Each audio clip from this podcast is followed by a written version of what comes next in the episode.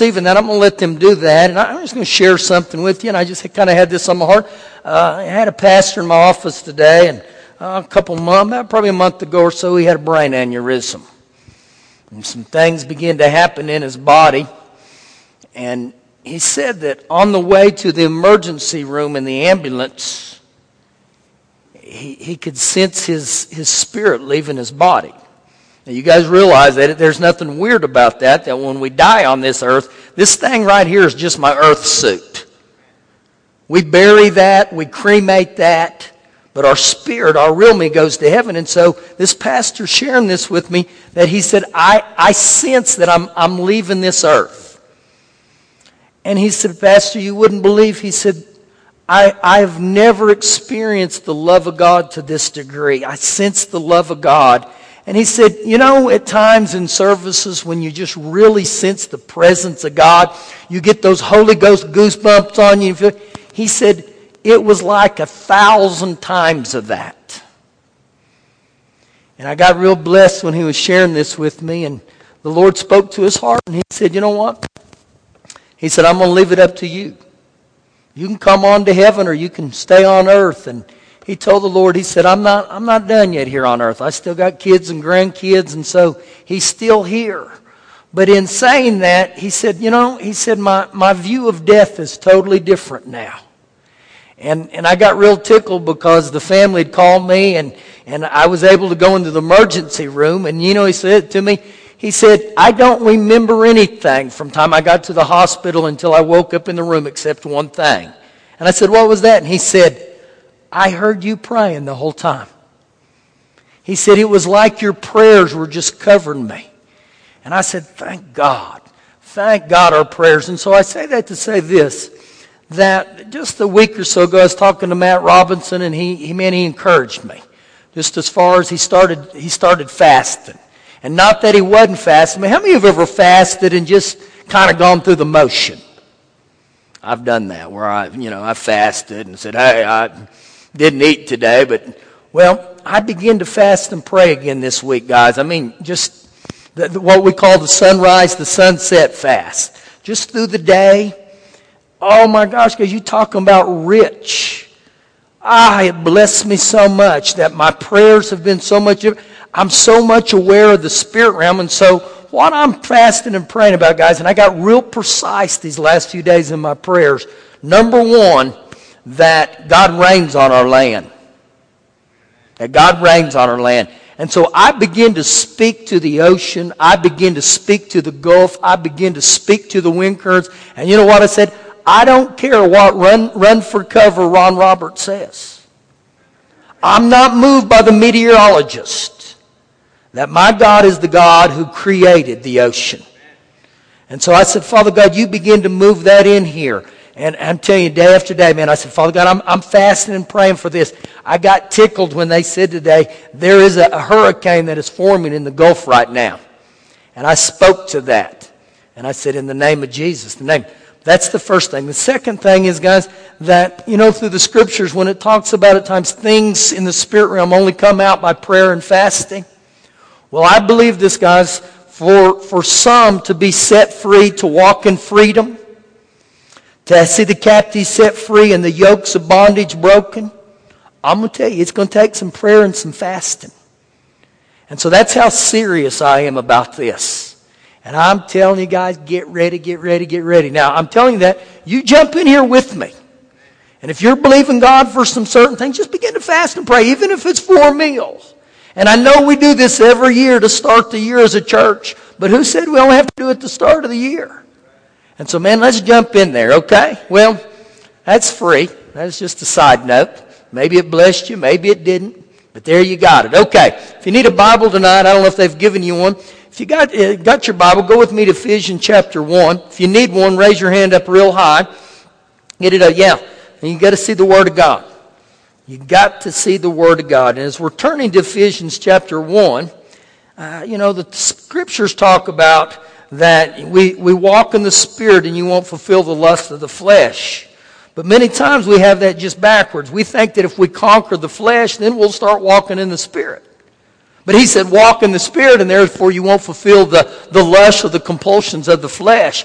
And so when I look at that verse, it's like the Lord is saying to me, just, just let the Holy Spirit, let my grace, let that empowering come on the inside of me. You know, the scriptures say it's not by might nor by, by, by power, but it's by the Spirit of God.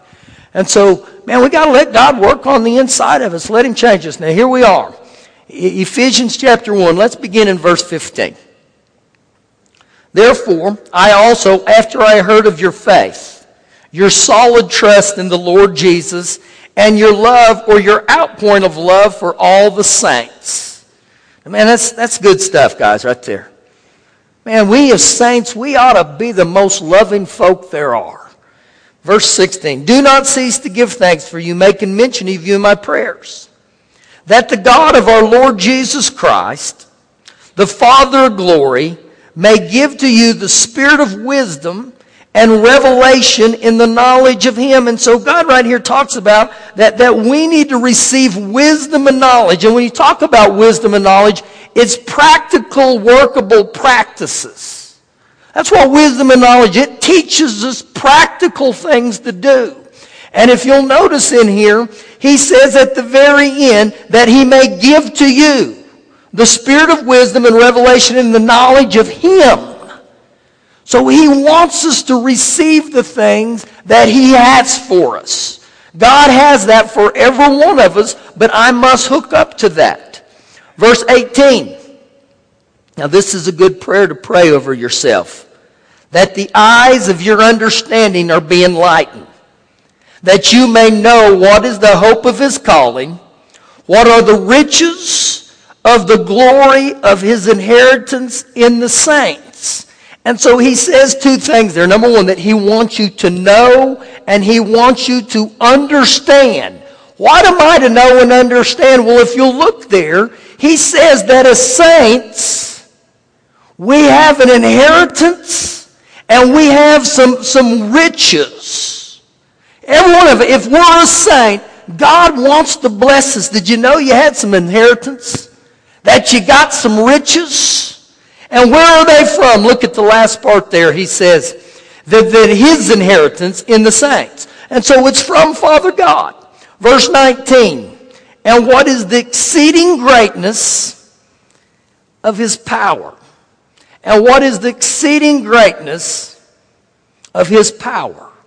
One translation says the immeasurable, the unlimited, the surplus or surpassing greatness of his power toward us.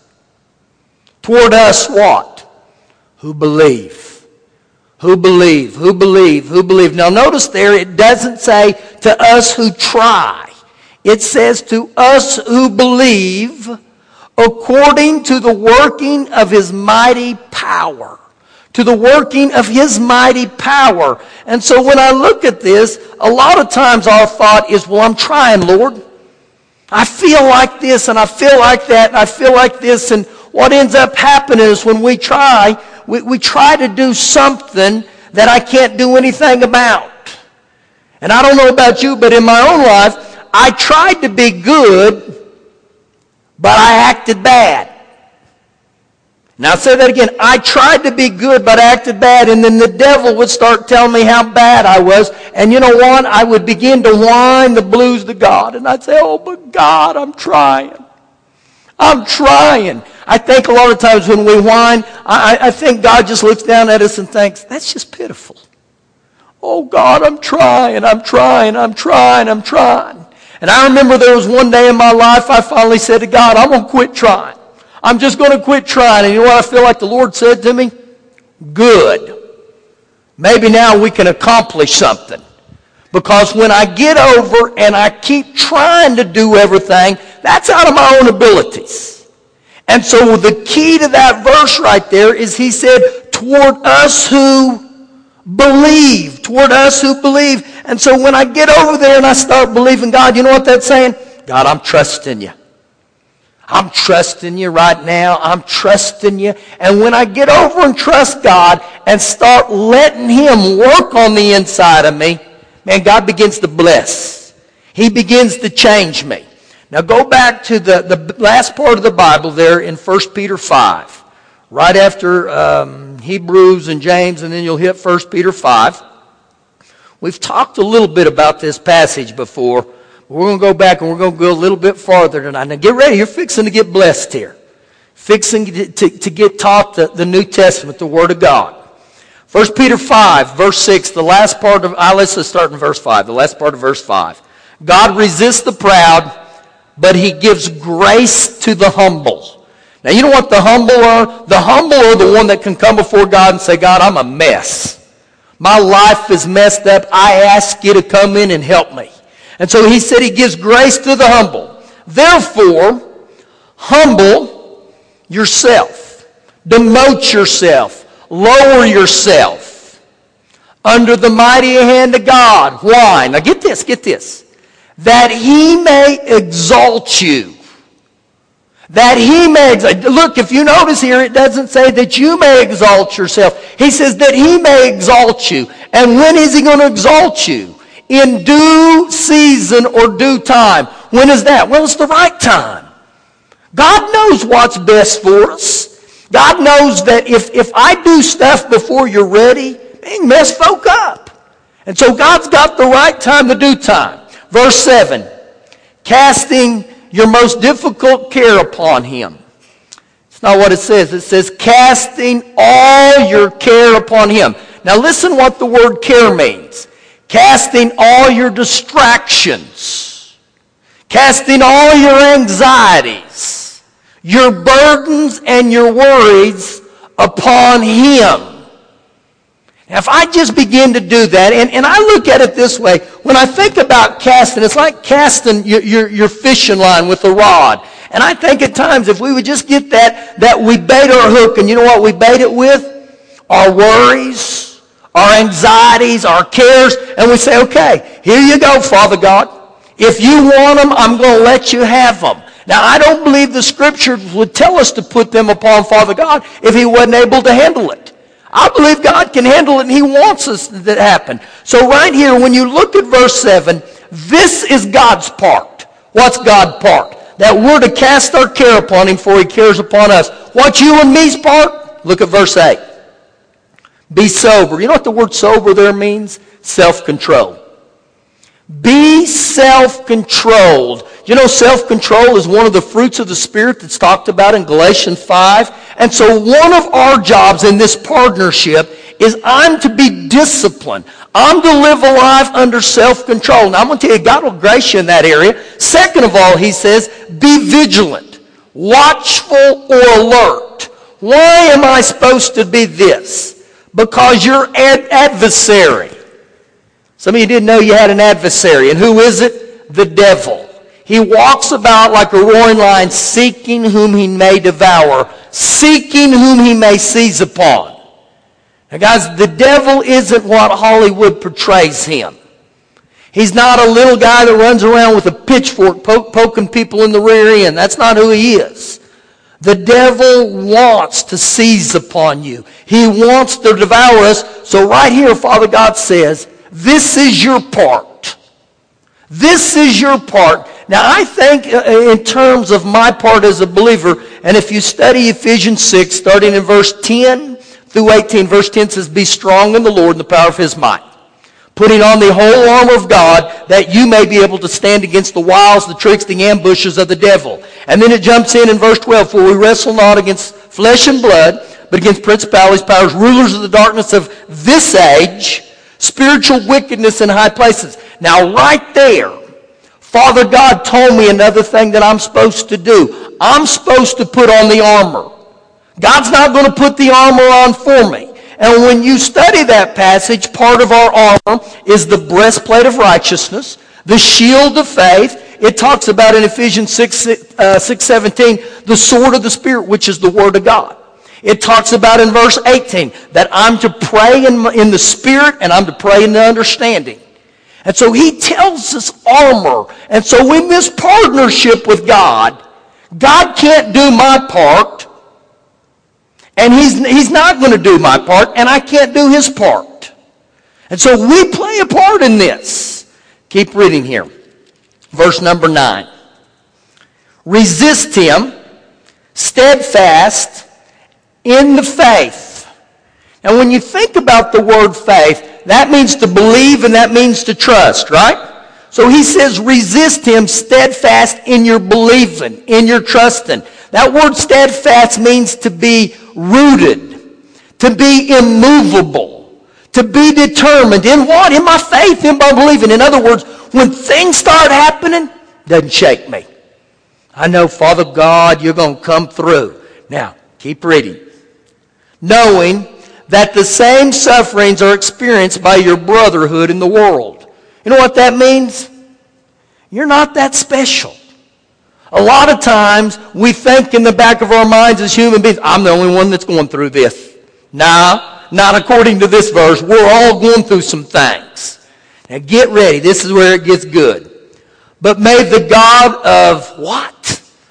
All grace. One translation say, may the God who imparts blessing and favor who has called us to eternal glory by Christ. So God wants of graces, and, and it starts happening when I start living by Christ. Now keep reading. By Christ Jesus, and after you've suffered a while, He'll perfect you, He'll establish you, He'll strengthen you, and He'll settle you. Now listen what the Amplified says there. He'll complete you, and he'll make you what you ought to be. He'll establish you, he'll ground you, he'll strengthen you, and he'll settle you. Who will do this? This is what Father God wants to do on the inside of us. And he'll begin to work on us and do these things when we allow him. And with Father God, his, his motto is kind of like the, the U.S. Army. God wants you to be all you can be. He wants to bless you. He wants to help us here. And so listen, God's not going to help you be somebody else. God created you. God picked you. He chose you. God likes you. But you know what happens a lot of time with us as humans? We don't like us. Well, I don't like me. I don't like the way I look. I don't like the way I act. I don't like my attitude. I don't like my personality. And so what happens many times with us as human beings, you know what we do? We get over the wish. I wish, wish, wish, wish, wish. And when you start wishing, you just need to stop it. Well, Pastor, I wish, I wish, I wish. I wish I had your life. I wish I had so and so's life. Well, I'm going to tell you right now, you wouldn't like my life either. And you wouldn't like Ernest's life either. You know why? Because verse 9, you know what it says? Knowing that the same suffering are experienced by your brotherhood in the world. So the same crud you're going through, it's the same thing I'm going through. And the bottom line is this, you're never going to be anybody than you now or ever, so you might as well learn to like yourself. And just cool your jets and begin to say, okay, Father God, I welcome you to come on the inside of me, and I ask you to complete me. Come on and change me. Change my mouth. Change my mind. Change my behavior, Lord. Change my attitude. Some of you are Judy attitudey and you need help. And the only one that can help you with that attitude is Jesus. And so when I look at this and just start surrendering, God will change my behavior. And, and, and when you look at this, I love the part where he said, and may the God of all grace, of all grace. So God wants to bless us. He wants to help us, but I got to hook up with him. And so a great prayer, guys, is this right here where the last part of verse 10, you say, okay, Lord, perfect me, establish me, strengthen me, settle me. And watch what God begins to do. Watch, and some of you say, oh, Pastor, you don't know the mess I am. That's okay. That's okay. Look with me in Luke chapter 8. Luke chapter 8. And as you're turning there, I just want you to know this tonight. You're not a mystery to God. You're not a surprise to God. You're not even one of the ten wonders of the world to God. In other words, when you came on the scene, God didn't scratch his head and look at Jesus and say, Oh my gosh. You're no mystery to God. You know, God loves us, and you know what? He just wanting us to hook up. And, and I want you to see in this, these passages here. This is going to minister to some of your hearts right now. Because some of you at times in your life, you think, I'm too far gone. There's no help for me. Look in verse number one. Now it came to pass, Luke 8, verse 1. It came to pass afterward that he, Jesus, went through every city and village preaching and bringing the glad tidings of the kingdom of God. You know what? The Word of God is glad. tidings. it's good news. And so that's what he went about doing. And he said, and the twelve were with him. Now, when we look at the twelve, you know what we do a lot of times? We think, oh, the twelve. They were the chosen. They were the elite. They were up here and everybody else is down here. Those twelve, those were Jesus' boys. Man, they were the men. They were it. But look at verse 2. Who else was hanging out with Jesus? And certain women, you gotta be kidding me. That's gotta be a miss. Jesus would not have hung out with the women. I'm gonna tell you that right now. Please. Please. Look what he said here. And certain women who had been healed of evil spirits. Now, if you're healed of evil spirits, you know what that tells me? You got some evil in you.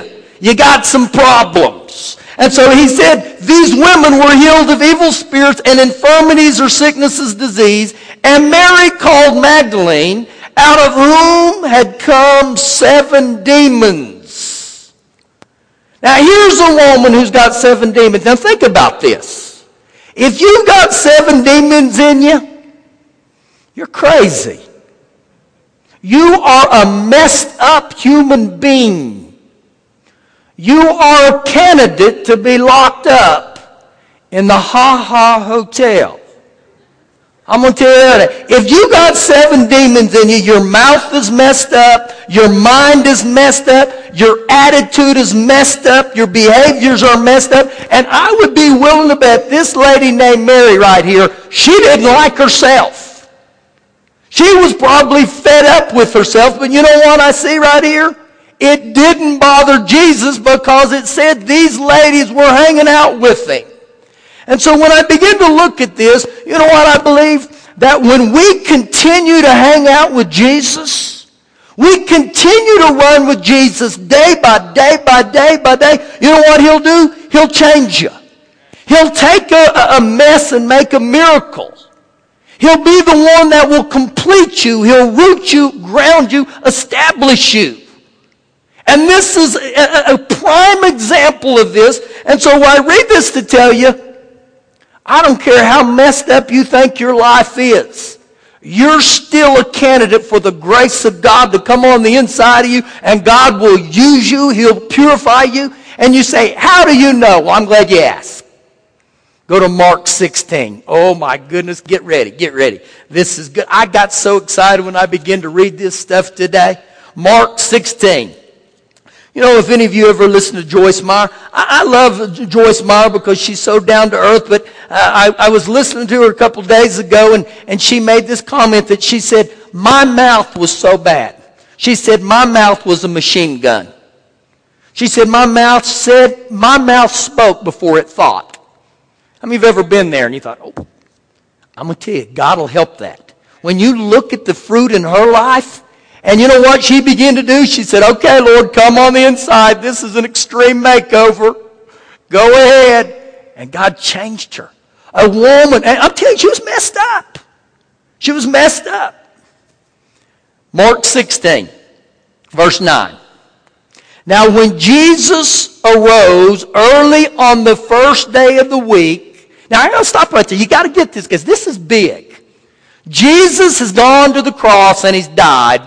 He goes to hell for three days and three nights. He raised, he's raised from the dead. And he's appearing now for the first time. So that's what's happened here. Now when he rose early on the first day of the week, he appeared first to Mary Magdalene. You gotta be kidding me. The first was one of the worst. The very first person that he sees when he raised from the dead is Mary Magdalene. And you know what this shows me? This woman, this one seven-time possessed woman who was full of uh, the crazies, she's still hanging out with Jesus.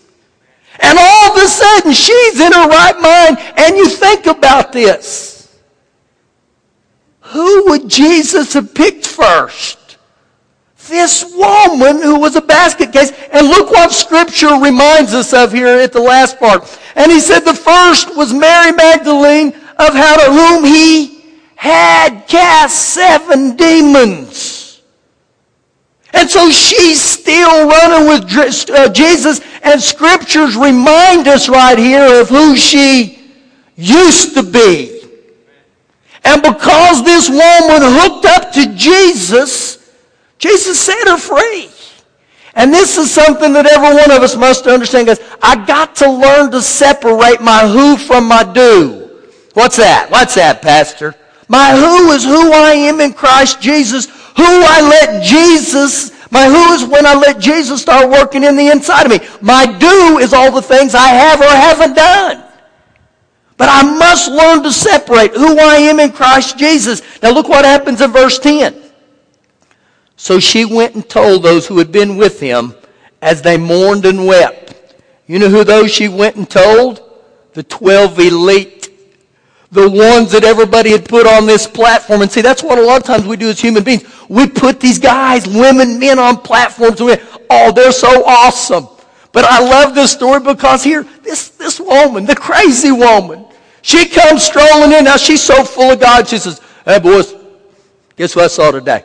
Jesus. Jesus. And look what, look what their response was right here in verse uh, 11. And she went and told those who had been with him as they mourned and wept. And when they heard that he was alive and had been seen by her, they did not believe. There, Mary, you've been smoking dope again, girl. You full of those devils again? But yet here Jesus fills this woman up so much and he begins to use her. And so when I start living by the grace of God and the things of God, God will move in your life.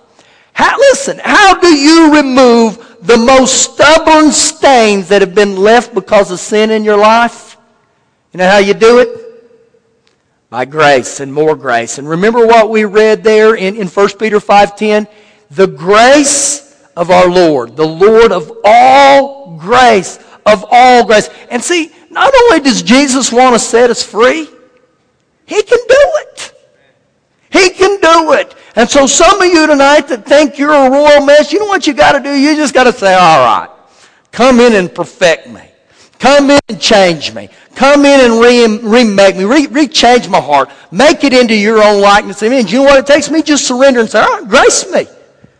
Grace me in this area. Let me share this in ending. I, I was around a couple of my cousins last week, and I was playing golf with them back in Oklahoma.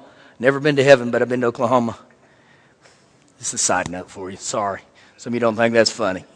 You're raised here in Texas. But this one cousin of mine, he said to me, he said, How old are you now? And I said, I'm a half a hundred. And he looked at me and said, You're kidding. I said, No. And I said, You know what's even more astounding than that? I said, I've been married 30 years. And you know what he did? He looked at me and he goes, You know why he did that? Because he knew my past.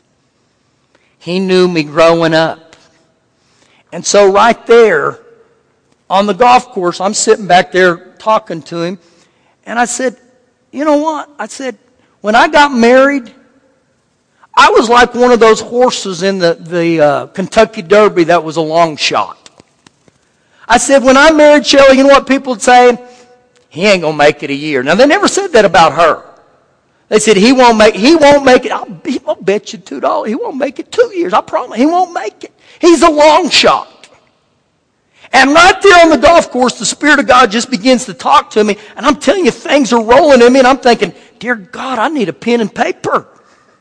He's giving me sermon stuff right here on the golf course. And I, you know what? I'm going to do a series on the long shot.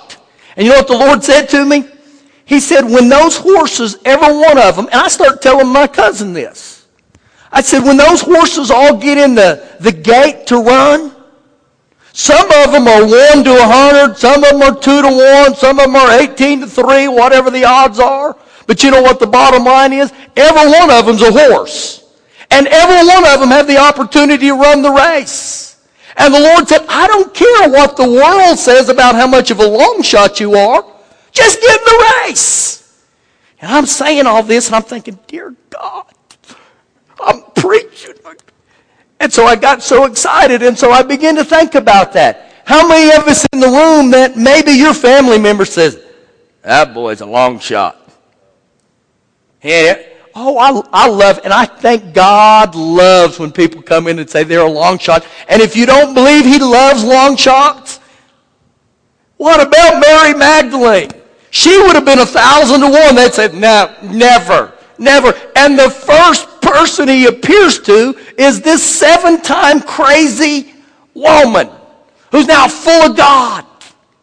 And so I love that. I, I, I, love the Bible because God is a God who takes the odd, the long shots, the down and outers and says, just hook up to me. And that's what I love about this church because you know what? I know a lot of you is past and you're just as much long shots as I was. And it blesses me now where I can stroll in and I can be around people that one time we put them on a pedestal and we thought, oh, they're so great. Not in God's eyes. We're just all people.